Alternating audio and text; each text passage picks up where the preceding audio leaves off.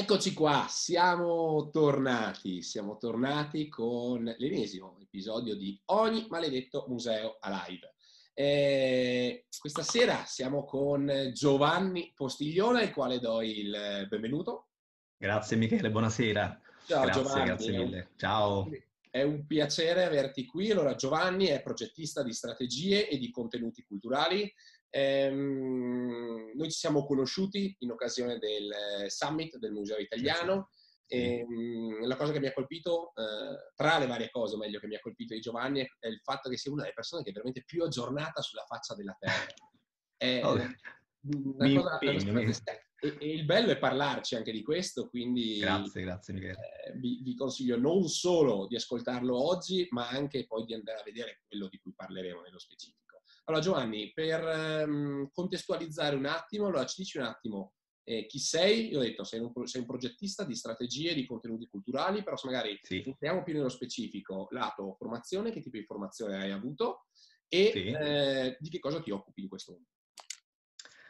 Allora, per arrivare ad essere un progettista di strategie culturali narrative, quindi nel pieno di questa storia dobbiamo tornare indietro di circa dieci anni, eh, 2009-2010, eh, l'anno della mia laurea, conservazione dei beni culturali, vecchio vecchio ordinamento, eh, con un focus eh, sullo studio e valorizzazione della città e del territorio, quindi già un piano di studi ibrido tra architettura, urbanistica e conservazione dei beni culturali esco quindi con questa potente formazione umanistica, quindi con un grande bagaglio di storia dell'arte, architettura, insomma, che è sviluppato chiaramente in, in periodi di studio in biblioteca, fonti, archivi, documenti, carte e topografia, quindi diciamo da giovane topo di uh, biblioteca. E mh, Invece ho uh, l'intuizione, la percezione più che altro che qualcosa sarebbe cambiato uh, nel mondo della comunicazione e dei beni culturali. Uh, l'anno della crisi, crisi di valori, economica, ma crisi soprattutto anche della comunicazione e del coinvolgimento di questa arte e cultura. I dati incominciavano a parlare di nuovi pubblici, di target anche più giovani che non entravano più nel museo. La mia stessa formazione, gli stessi strumenti e la visione universitaria non mi bastava più per indole, per predisposizione di carattere, per estrema curiosità, che è una bestia che devo sfamare ogni giorno eh, mi mancava un qualcosa e um, ho capito che eh, ci, ci, sarebbe stato il bisogno per i musei, per i luoghi di cultura, le fondazioni culturali, i cittadini e i turisti di un approccio completamente nuovo, di un qualcosa che andasse al di là solo del contenuto e del dato storico eh, artistico. Serviva una nuova connessione. Mm-hmm. Questa connessione io l'ho cercata in, in una mia radice e predisposizione che è la parola, le lettere e in particolar modo la narrazione. Abituato e cresciuto con fumetti, romanzi, libri, serie tv eh, di tutti i generi, eh, videogiochi, questo mi ha portato ecco, a costruire, quindi a, a, solidificare una metà del mio cervello, quella umanista, come un narratore. Quindi a imparare a modulare e sperimentare la narrazione per un coinvolgimento culturale. Quindi ehm, ho approfondito, ho fatto una full immersion di formazione anche in sceneggiatura, come si scrivono storie, romanzi, eh, ho assorbito e studiato e continuo ogni giorno a formarmi sul corporate storytelling, quindi la grande disciplina della narrazione per i brand, perché in fondo anche la cultura, anche l'arte, anche i musei, le città, i quartieri sono piccoli brand e vanno raccontati perché la narrazione perché è il ponte più potente di connessione tra gli esseri umani e eh, in questa mia sperimentazione tra le persone e i luoghi attraverso la memoria. Raccontando, io ricordo e tutto ciò che vivo, le emozioni del racconto si sedimentano nella memoria. Quando torno su quel luogo, la mia, la mia memoria si riattiverà proprio in virtù di quella narrazione. Quindi non mi basterà più solamente la data, lo stile architettonico, ma ho voluto far conoscere la storia dei personaggi che hanno abitato e che hanno fatto la memoria storica di quei luoghi, una memoria che poi siamo noi oggi a continuare. non mi è bastato qui. Circa tre anni fa, eh, sempre sulla scia di interessi e passioni e, uh, e formazione anche e esperienze di lavoro nel, nel, marketing, nel marketing sul web, nel social media marketing, mm. Mi sono innamorato delle nuove tecnologie, quindi del, di questo progresso tecnologico e, e ho deciso di uh, strutturare l'altra metà del cervello, quindi quella diciamo pseudo-informatica, verso il digitale. Dire ok, la narrazione serve, eh, i media di narrazione analogici già esistono e vanno ripresi, ma voglio iniettare progetti di strategia e di narrazione anche in queste nuove forme di artigianato, perché la tecnologia digitale è artigianato e perché mh, eh, in primis su di me come utente la tecnologia eh, apre porte di fantasia. Eh, è un mezzo, è uno strumento, ma credo che proprio per la cultura, per l'arte, per i musei, per le storie dei luoghi, per le esperienze che si possono fare, il digitale apre quelli che io chiamo multiversi esperienziali. E, e quindi ho costruito e mi sono costruito questo abito di umanista digitale. Non sono un progettista, non sono uno sviluppatore, anche se mi piacerebbe. Studio le tecnologie nella loro potenzialità, in quello che possono offrire, nella, nella loro uh, evoluzione, uh, ma sono l'anello di congiunzione, insomma, tra il contenuto, il pensiero, l'umanista e il progettista, uh, diciamo, di tecnologie, lo sviluppatore che può coordinare il progetto, che può aiutare il museo a dialogare con l'informatico e viceversa.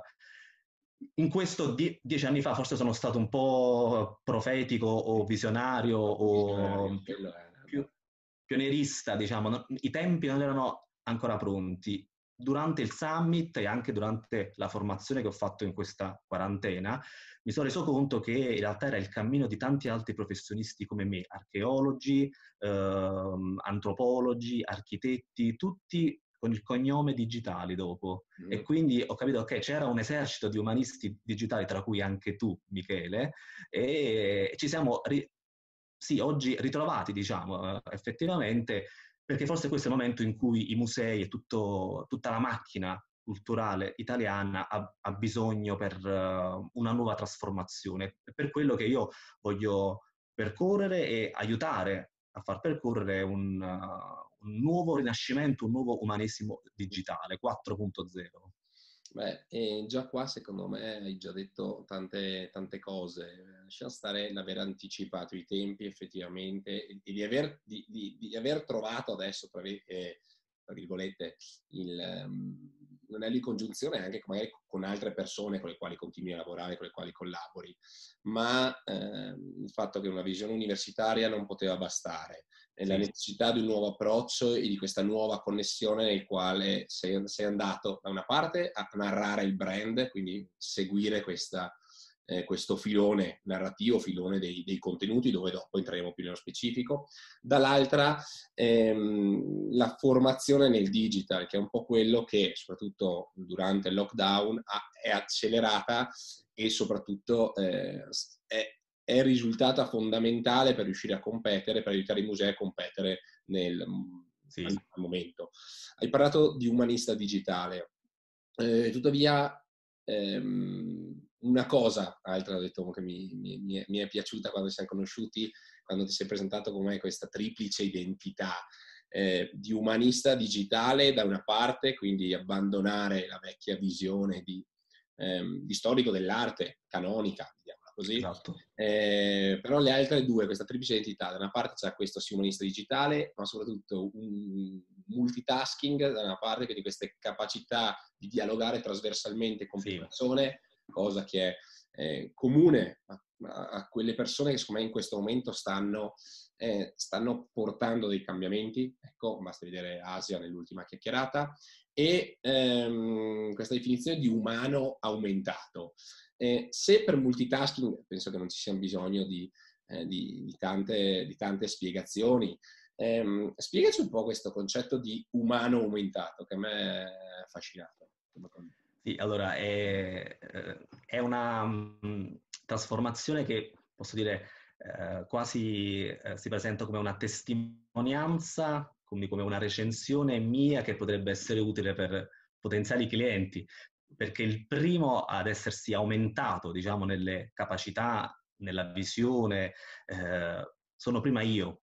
Quindi mm. prima che professare, che promuovere questo approccio necessario, quindi eh, ad una visione aumentata, chiaramente prende eh, ispirazione da, dalle tecnologie nuove, aumentate, virtuali, mixate, sì. ma è soprattutto eh, come io guardo il mondo, cioè è la, è la mia visione che eh, grazie ecco, a, alla, alla sperimentazione di queste tecnologie, delle loro possibilità, alla visione da story hunter, cioè di cacciatore di storie e di percettore di, di storie, perché lo storytelling poi ti porta a avere questa visione ormai eh, com- completamente immersa, eh, cammini nelle storie, sei sempre ricettivo per poter eh, fiutare storie nei luoghi, eh, questo mi capita quando passeggio per il centro antico di Napoli dove io abito, ma anche quando vacanza, quando andavo eh, per viaggiare, eh, ogni cosa può essere una,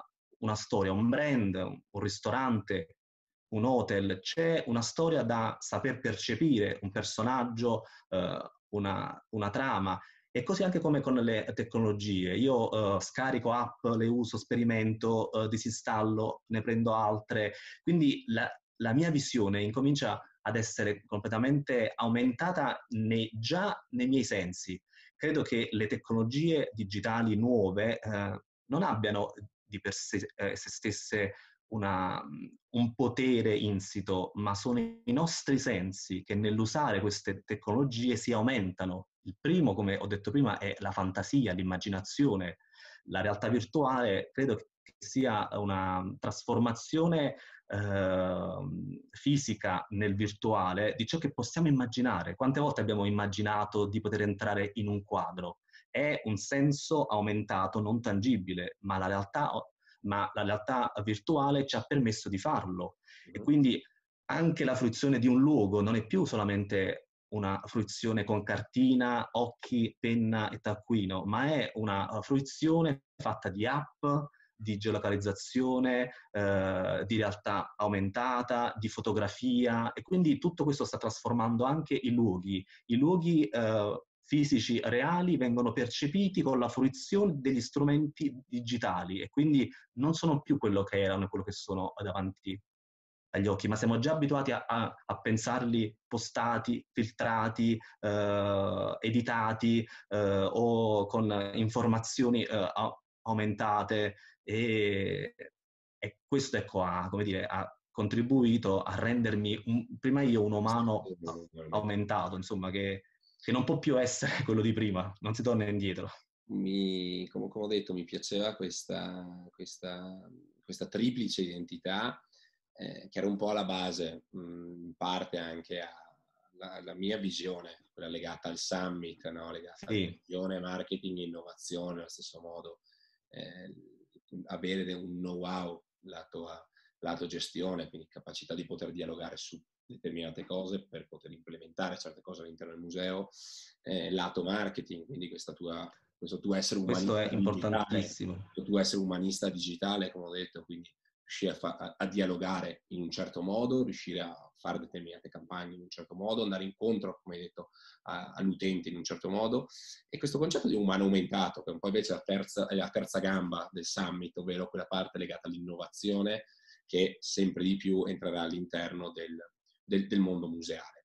Ehm, in quello che hai detto, oltre alla parte legata alla fruizione, che già qua è, è, teorizzata la fase che non esiste più, quindi la visita meramente in loco, ma esiste un prima, un durante, un dopo, esatto. già, come hai detto, esiste già, nella testa arrivi già settato nel fare la foto, applicare il filtro e postarla. Sì, giusto per fare un esempio banale, ma eh, ah, ecco, già incomincia prima credo che eh, noi oggi cerchiamo la mostra prima, cerchiamo il museo prima certo, uh, certo. sul web eh, certo, e, certo. ed è la prima pubblicità. Uh, è, è, difficile se non chi è del mestiere, chi è del settore che va direttamente nel museo, ma colui che deve conoscere e vivere questa esperienza eh, in prima fase eh, va a cercare, quindi la prima pubblicità, la prima attenzione, il primo colpo di fulmine è sul web, mm. poi dopo si decide di andare al museo e poi di ritornare sul web a dire la propria sull'esperienza. Certo, e a continuare a essere informato effettivamente. E continuare, esatto, e, e a fare story doing e, e, e a contribuire ad aiutare il museo con un proprio contenuto eh, con una propria visione di quell'opera, di quell'allestimento, di quel percorso. Eh, è una connessione continua. Ecco, e oltre quindi questo, questo concetto della fruizione, un'altra bella frase che, che, che, Giovanni ha detto, che mi sono appuntato, è come io guardo il mondo. Eh, quindi come tu guardi effettivamente le cose. Che nei commenti potete trovare il suo, il suo sito, che è giovannipostiglione.it.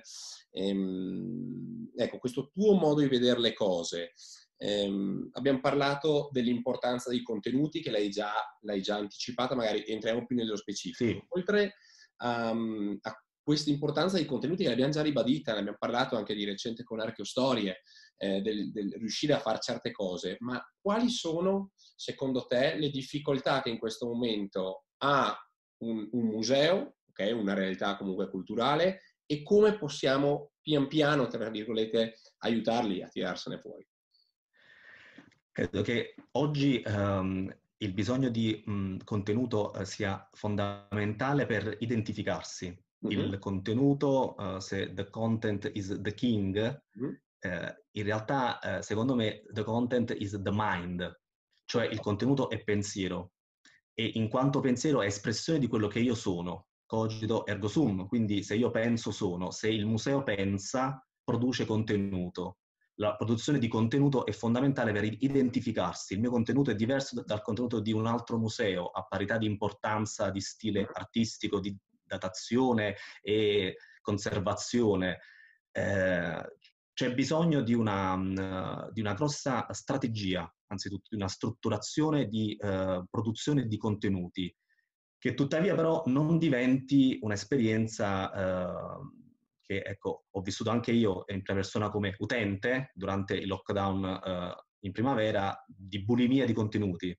Okay. Il contenuto va, va, pensato e va strutturato in, ecco, con una strategia, non si può gettare solo per riempire un social network, un sito web, solo per intrattenere.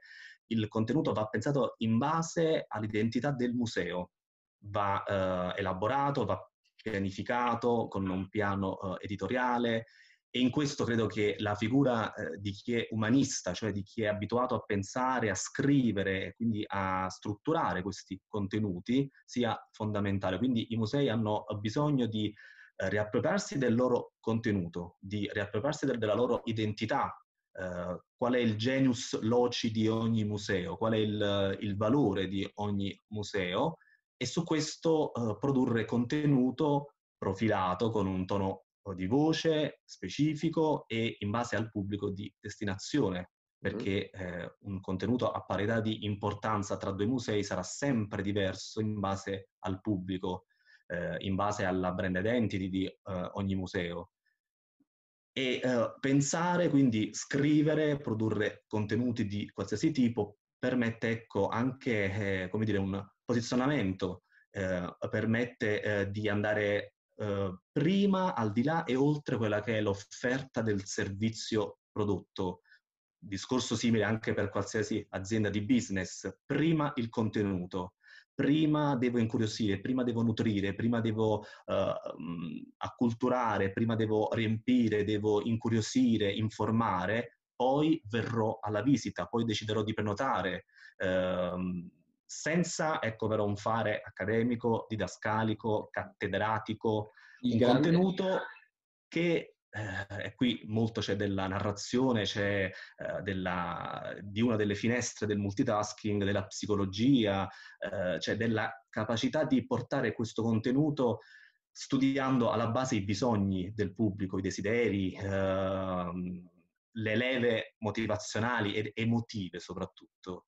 Io posso parlare di un Caravaggio, come di un Canova, come di un vaso greco, su una leva emotiva, su una leva identitaria, su una storia che possa mettere in connessione il personaggio di quel vaso con me utente che sto leggendo. Quindi scavalcherò anche la difficoltà di non avere magari un background culturale, scolastico, eh, accademico, che è una delle grosse difficoltà eh, che i musei eh, devono superare. In questo dobbiamo aiutarli, perché credo sia anche una forma mentis, una formazione, una, una tradizione tipicamente eh, italiana. Quindi gli umanisti hanno bisogno prima loro di destrutturarsi, eh, di essere multitasking, per poi aiutare i musei in questo delicato passaggio, senza che perdano la loro identità.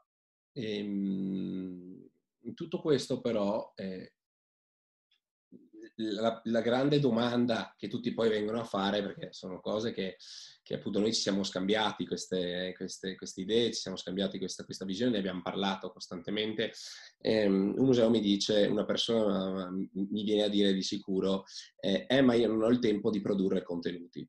No? E ma quando, se io comincio a produrre contenuti adesso, quando arriveranno le persone al museo? Perché poi il grande, il grande problema oggi è il fatto che il, ovviamente se magari per una, un'azienda può andare a investire nel tempo per produrre effettivamente contenuti, per posizionamento, lavorare sui target, tutte queste cose qui, ehm, un, piccolo museo magari può dire ma come, come, faccio a produrre contenuti? Già non ho tempo per fare certe cose, eh, com, come faccio a uscirne? E tu in parte a questo hai già risposto perché hai detto che devi diventare un po' parte dello status mentale, no?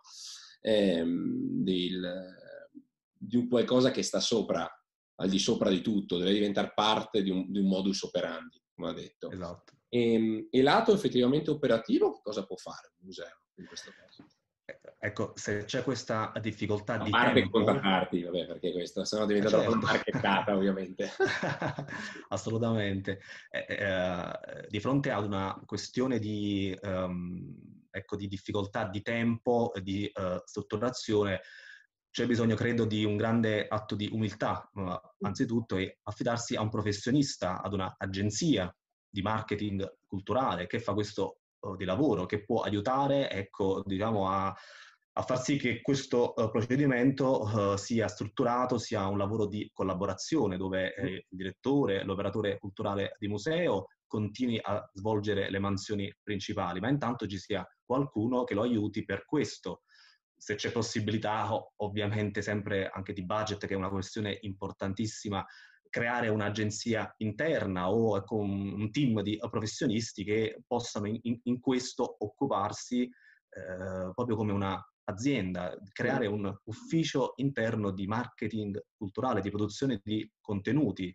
Altro, eh, pensare anche a forme di partnership se io, se io, sono una piccola realtà posso eh, anche in fase di lancio eh, agganciarmi a, a, nomi più grossi, posso partecipare a degli eventi sul territorio, eh, posso decidere di ehm, stringere convenzioni, eh, quindi eh, in, in, una fase iniziale di mh, farmi trainare da qualcuno che magari è eh, avanti a me e quindi come dire, sfruttare anche questa scia, ma sicuramente prima o poi arriverà il momento in cui bisogna mettersi a tavolino e pensare di strutturare questa cosa, perché se si rimanda il progresso non aspetta nessuno e eh, l'attenzione, l'interesse del, del, del, consumatore, dell'utente, del uh, visitatore sarà presa da un competitor prima o poi. E purtroppo anche questa è una, è una guerra e, e quindi eh, in qualche modo si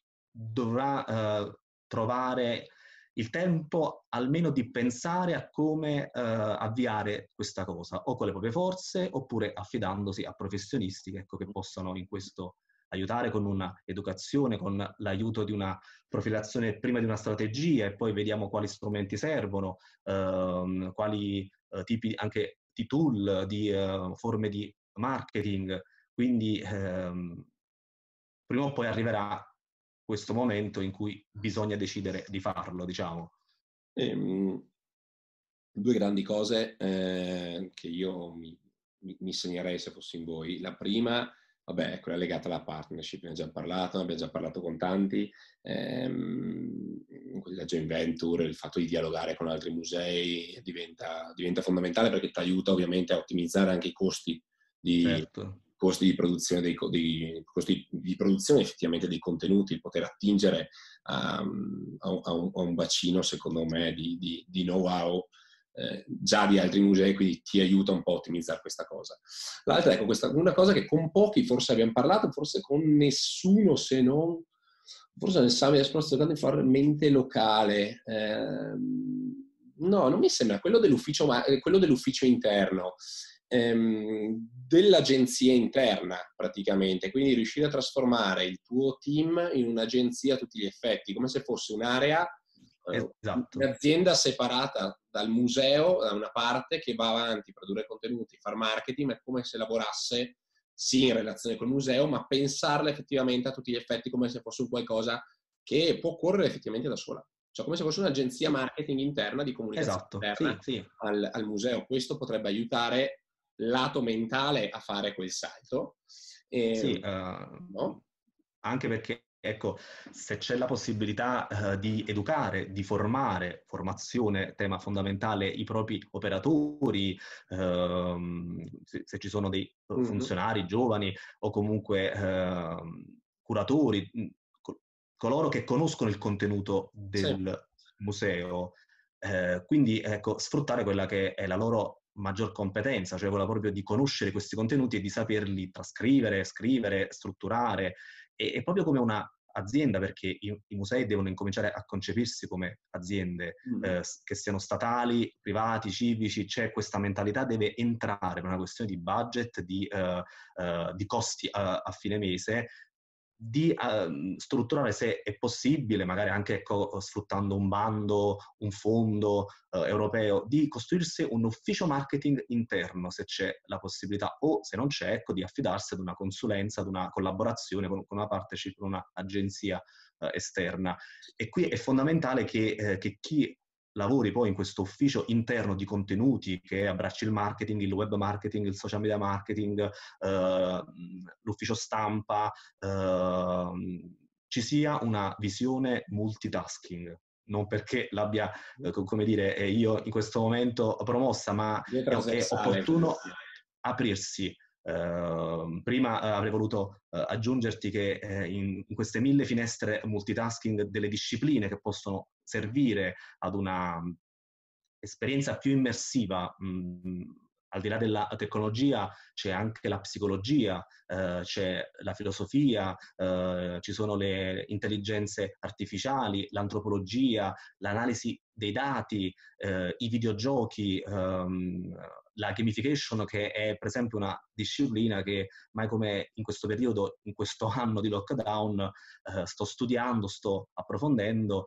perché è un'altra mentalità, un'altra visione eh, da umano aumentato, da utente, ma anche da operatore culturale. Troviamo un nuovo coinvolgimento per stimolare a, a fare qualcosa e quindi a inserire le logiche eh, del gaming anche in un processo di eh, percorso museale, ma soprattutto di scoperta del territorio, perché eh, sto notando che la gamification si sta sperimentando molto in loco, sul territorio, mm. anziché mh, diciamo, ecco, dover fare una visita in un modo canonico per far scoprire un luogo, io posso sfruttare eh, le leve del, del gioco, la caccia al tesoro e quindi in qualche modo arrivare a farmi studiare, conoscere e riscoprire i miei luoghi, i monumenti, eh, strade, piazze, perché sono immerso in un gioco e quindi quasi non ci penso. Poi l'approccio viene automatico nel giocare, nel, divertirmi, nell'essere coinvolto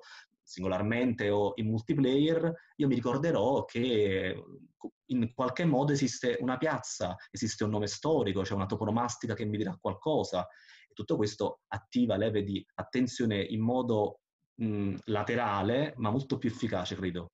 Il, su questo c'è un interessante articolo ehm, che ho letto qualche tempo fa, adesso vediamo se magari potrei anche far, farci una riflessione, adesso mi dai, mi dai lo spunto, certo. una riflessione su quello che, quello che, ha fatto il padrone del, del Liverpool Calcio, eh, che analizzando effettivamente il, la, la, presenza dei giovani a vedere le partite vedendo che si perdono, mm-hmm. eh, sta, stanno cercando di cambiare il, il, modo con cui dialogare effettivamente con un certo target utilizzando nuovi meccanismi effettivamente di, di, dialogo a tutti gli effetti, di, di sfruttare queste nuove leve di engagement per mantenerli fissi su quella cosa, perché ben sappiamo che mm, nel baseball, ecco in America è, successo, è già successo questo, soprattutto nel, nel baseball effettivamente, che i giovani si perdono dopo un po'. Sì e quindi stanno cercando a livello sportivo di capire quali possono essere le nuove dinamiche per mantenere la persona a guardarsi la partita e so che qualcuno si offenderà in questo momento perché se io porto qualcosa a livello sportivo magari molti si possono dire eh, ma no il mio museo è diverso, eh, ma la mia cultura, io non voglio quel target. Signori eh, siamo di fronte a, a, un certo target appunto e, e così sono concepiti e così dovete plasmarli quindi prendete, eh, prendete, solo una parte di quello che, che diciamo, però dovete tenerla conto. Sono d'accordo perché si può anche raccontare il calcio eh, e, e, si può trovare sicuramente una connessione eh, tra il calcio e um, una collezione, se si è bravi a... Sì, sì, sì. Ecco, è, è, proprio nelle metodologie, è proprio nel, nel cambiare... Il, il ragionamento che uno mi dice ok ma noi la partita l'abbiamo sempre vista in, in Inghilterra seduti al bar davanti a una pinta e, e, basta la nuova generazione non guarda più le partite così punto. Allo stesso modo se il mio visitatore non viene più al museo ehm, a visitare effettivamente il museo e lo vuole qualcos'altro puoi fare quel cazzo che vuoi cioè nel senso non, non ne vai fuori cioè, pian piano andare incontro a queste esigenze e pian piano mutarle e sapere cosa, cosa, cosa puoi fare per andare incontro a questo visitatore. Ora, non vuol dire farsi TikTok e andare a fare i balletti alla cazzo di cane, perdonate il francesismo, però è un social che a me piace. Eh, non vuol dire fare quello, però riuscire a fare in modo che magari durante la visita ci sia la possibilità di dialogare costantemente, ci sia la possibilità di fare domande, avete una sorta di nuova soluzione digitale che vi consente di interagire con il visitatore, cioè queste sono un po' le cose da fare. Sei un piccolo museo e non puoi farlo immediatamente, vabbè, comincia un attimo a pensare, fare un progetto di customer journey, a livello di customer journey ne parleremo anche prossimamente, nello specifico, eh, comincia un attimo a riflettere sulla customer journey e perché no, eh, comincia a capire dove puoi mettere dentro, come andare a inserire degli step intermedi che possono trattenere il tuo visitatore in quello che è il prima, durante e dopo la visita. Ultima cosa prima di, di chiudere, visto che siamo andati tante, veramente una bellissima chiacchierata Giovanni. Ehm, per me sì, veramente prossimo, molto stimolante. Il prossimo futuro, come lo vedi? Lockdown per parte, i musei? Quello che sta accadendo. Sì, sì, sì, proprio per i musei, cioè in, si adatteranno, non si adatteranno. Eh, io vedo questo, ne ho già parlato anche con un altro mio amico, siamo arrivati molto stanchi rispetto alla prima mm. ondata.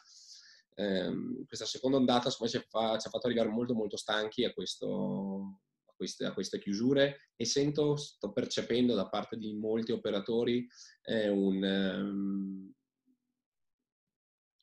eh, scazzo, non so se si può dire scazzo, ma tanto è il mio canale, quindi Esiste anche nel, vocabolario, penso. Scazzo, scazzo e delusione proprio, nel senso non, non, non c'è fiducia di una ripresa, non, non, c'è fiducia in quello che sarà.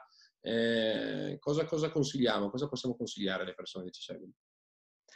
Io vedo il, mm, il futuro della, della, macchina culturale, del patrimonio più che altro culturale eh, e, e, dei nostri bellissimi musei come una lotta interiore, se devo uh, raccontartela da un punto di vista ecco, narrativo, mm, è, è, è, l'eroe che è stato mh, mm, lanciato in una terra non sua, uh, conflittuale, piena di ostacoli e si trova a vivere un conflitto interiore. Mm, sì, il coronavirus, sì, la pandemia, il lockdown, in realtà è una lotta interiore, è una trasformazione.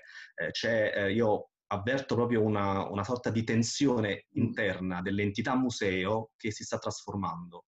Era inevitabile, non sarebbe dovuto accadere così probabilmente. Eh, forse ha accelerato, eh? Cioè, io, accelerato, io accelerato, stata forse anche dolorosa e credo che la paura e il dolore siano due grosse leve che spingeranno i, i musei forse a non voler più ripetere, a non voler più trovarsi anche in questa situazione e, e, a saperla uh, fronteggiare è una trasformazione del, uh, del, bruco che sta diventando uh, farfalla. Resta bruco, ma le ali uh, della direzione, della comunicazione sono diverse, sono nuove. C'è, c'è una trasformazione, non è una, una morte.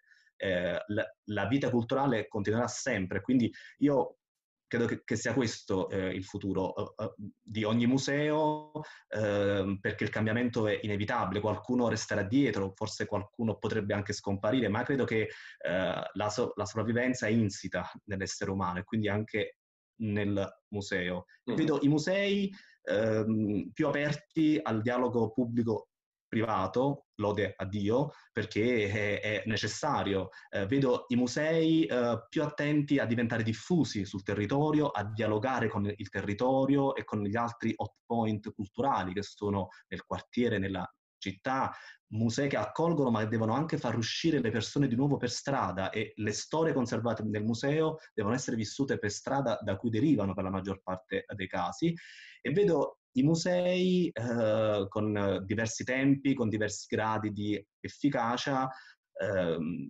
luoghi di esperienza, okay. non luoghi di cultura, luoghi di esperienza. Non dico che devono diventare concorrenti a Netflix uh, o a, a, a, social network, però io devo poter sapere che posso vivere una, una multi-esperienza in un museo. Dopo mi potrò anche acculturare. Eh, bellissima riflessione, quindi come eh, sto leggendo adesso in, in, fase di conclusione del libro di Bob Iger, l'ex eh, amministratore delegato di, di, di Walt Disney. Eh, il suo primo capo parlava di una cosa, o innovazione o morte, quando esatto. era, lui era ancora ehm, all'ABC ehm, mm. e non si occupava direttamente di, del mondo Disney, eh, era ancora l'ABC, ehm, lato sport tra le altre cose, per tornare al discorso Liverpool e simili, il, il, suo, il, suo, capo gli diceva, ok Bona, se si può portare, anche qua si torna al discorso narrativo, loro sono i primi che hanno cambiato un po' la narrazione dello sport all'interno di quel canale e portare queste competenze narrative, quindi troviamo anche qua altri legami con il mondo sportivo. E gli, gli, proprio, gli ha detto proprio questa cosa, o, o innovi questo, questo, settore oppure è destinato, tra virgolette, il canale a fallire, punto. Esatto. Quindi sono sì, andato avanti a innovarlo, eh, l'ABC è stata acquistata e dopo è stata acquistata successivamente ancora da, da, da Walt Disney. Eh, quindi, caro museo, o innovi o muori. Questo è stato un po' il messaggio e il sunto che ci ha dato Giovanni. Eh, Giovanni, eh, grazie, veramente grazie a te, grazie a tutti. Eh. Anche un po' lunghi. Eh, nei commenti, ribadisco, trovate il suo sito, ehm, contattatelo perché come avete visto ha il, il, know-how per anche aiutarvi in quello che è il primo step, quindi in fase di, di cambiamento. Eh, grazie di nuovo, un abbraccio, spero anche grazie a te Michele, di... un grande abbraccio. Ciao, ciao buona serata, grazie. Ciao, ciao, ciao. ciao, a presto.